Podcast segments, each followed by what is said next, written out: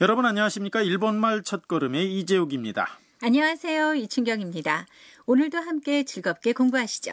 네, 오늘은 제13과입니다. 오늘의 중요 표현은 小説が好きです。 소설을 좋아합니다입니다.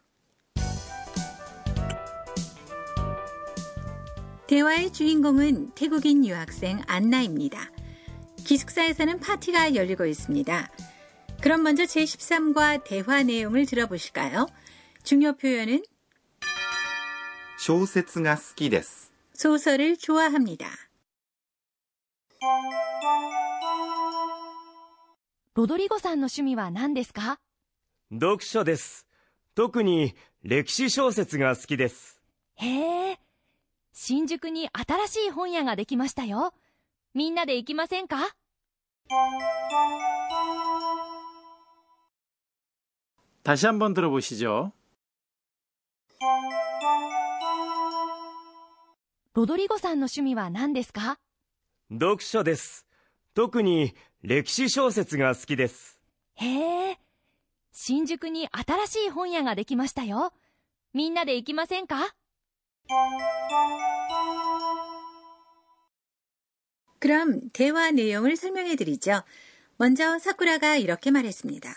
ロドリゴさんの趣味は何ですか 로드리고 씨의 취미는 무엇입니까? ロドリゴさん 은 로도리고의 경칭인 상을 붙인 거고요. の 는 명사와 명사를 이어주는 조사입니다. 趣味 는 취미고요. は 는 주제를 나타내는 조사입니다. 何ですか 는 전에 나온 적이 있는데 무엇입니까? 였죠. 네, 그렇죠. 이어서 로드리고가 이렇게 대답했습니다. 読書です。 독서입니다. 란 뜻이죠. 読書 는 독서, です。 는 문장 끝에 붙이는 정중한 표현입니다. 만약 취미가 스포츠라면 スポーツです。 스포츠입니다. 그리고 요리라면 料理です。 요리입니다. 라고 하면 됩니다. 特に歴史小説が好きです。 특히 역사 소설을 좋아합니다. 란 뜻인데요. 特に 는 특히라는 뜻의 부사고요. 歴史 는 역사입니다. 小説 는 소설이고요. が 는 대상을 나타내는 조사입니다. 여기서는 형용사의 대상을 가리킵니다. 好き 는 좋아하다라는 형용사입니다. 그리고 this는 문장 끝에 붙이는 정중한 표현이죠. 그럼 동작의 대상을 나타내는 조사인 오를 사용해서 쇼세스오스키레스라고 하면 안 되나요? 네, 안 됩니다. 어, 일본어에서는 스키, 좋아하다는 동사가 아니라 형용사입니다. 형용사의 대상을 가리키는 조사는 오가 아니라 가입니다. 싫어하다의 기라이 나 갖고 싶다인 欲しい도 형용사여서 が로 대상을 나타냅니다. 그래서 小説が好きです 라고 하는군요. 그럼 好きです, 좋아합니다는 사랑을 고백할 때도 사용하나요? 네, 그렇습니다. 어, 일본어는 주어를 생략하는 경우가 많아서 당신, あなた를 생략하고 스키데스라고 하는 것이 자연스럽죠. 만약 당신을 붙인다면 아나타가 스키데스 라고 합니다. 네, 순간적으로 가슴이 두근했어요. 네. 그럼 대화 내용으로 돌아갈까요? 사쿠라가 이렇게 말했습니다. 신주쿠니 아타라시 혼야가 데키마시타요. 신주쿠에 새로운 서점이 생겼습니다. 라는 문장인데요. 신주쿠는 도쿄에 있는 지명이죠. 네. 신주쿠는 도쿄 도청과 고층 빌딩 그리고 대형 가전제품 할인점과 백화점 등도 많아서 번화가죠. 네, 그렇습니다. 니 는 장소를 나타내는 조사고요. 아따라시는 새롭다라는 의미의 형용사로 뒤에 홍이야 서점을 수식합니다.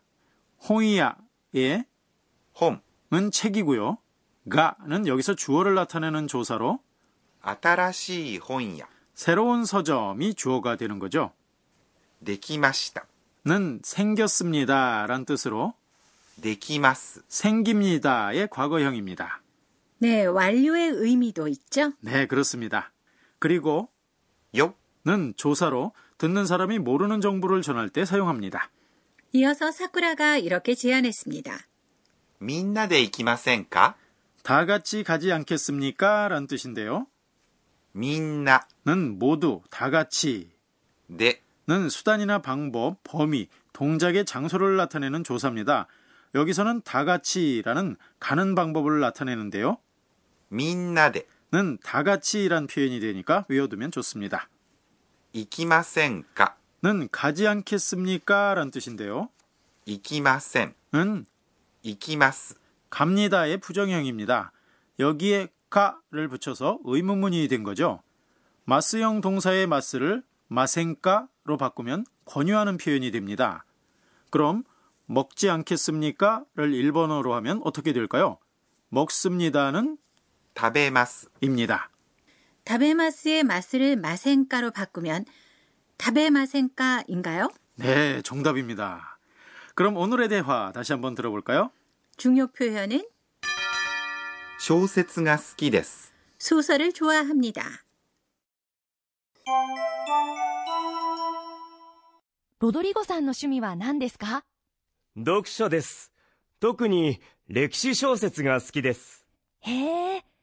新宿に新しい本屋ができましたよ。みんなで行きませんか 이어서 선생님 가르쳐 주세요 코너입니다. 이 강좌의 감수자인 도쿠나가 아까네 선생님이 학습 포인트를 설명해 주십니다. 오늘은 스키, 좋아하다가 형용사라고 배웠는데요. 형용사에 대해서 자세히 설명해 주세요. 私が教えましょう 네, 선생님이 이렇게 설명하시네요. 형용사는 크게 두 종류로 나눌 수 있습니다. 넓다, 広い 새롭다, 新しい 처럼 음절이 이로 끝나는 형용사하고 이로 끝나지 않는 형용사가 있습니다.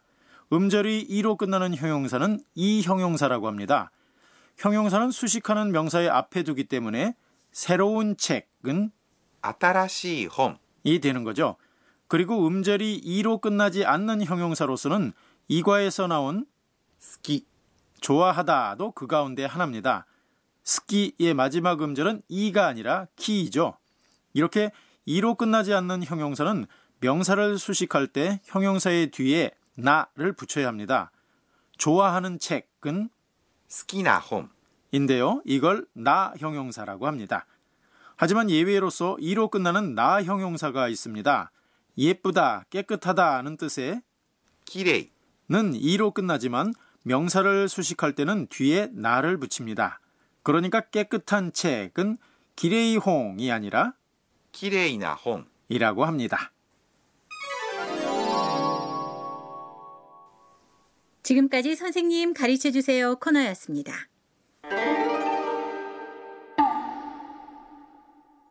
이어서 의성어 의태어 코너입니다. 키라키라. 바람 소리인가요? 네, 아깝습니다. 사물이 예쁘게 빛나거나 반짝이는 모습입니다. 별이나 눈동자, 보석이 빛나는 것을 키라키라 라고 표현합니다.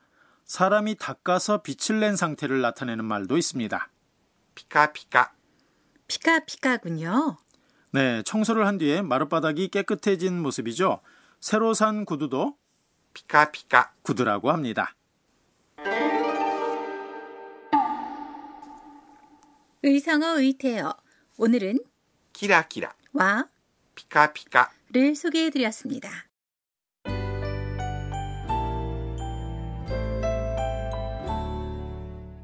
마지막으로 안나가 오늘 있었던 일을 회상하는 안나의 한마디 코너입니다. 에또 요와 로드리고는 대단해. 일본어로 소설을 읽다니. 나도 만화를 일본어로 읽을 수 있도록 공부해야지.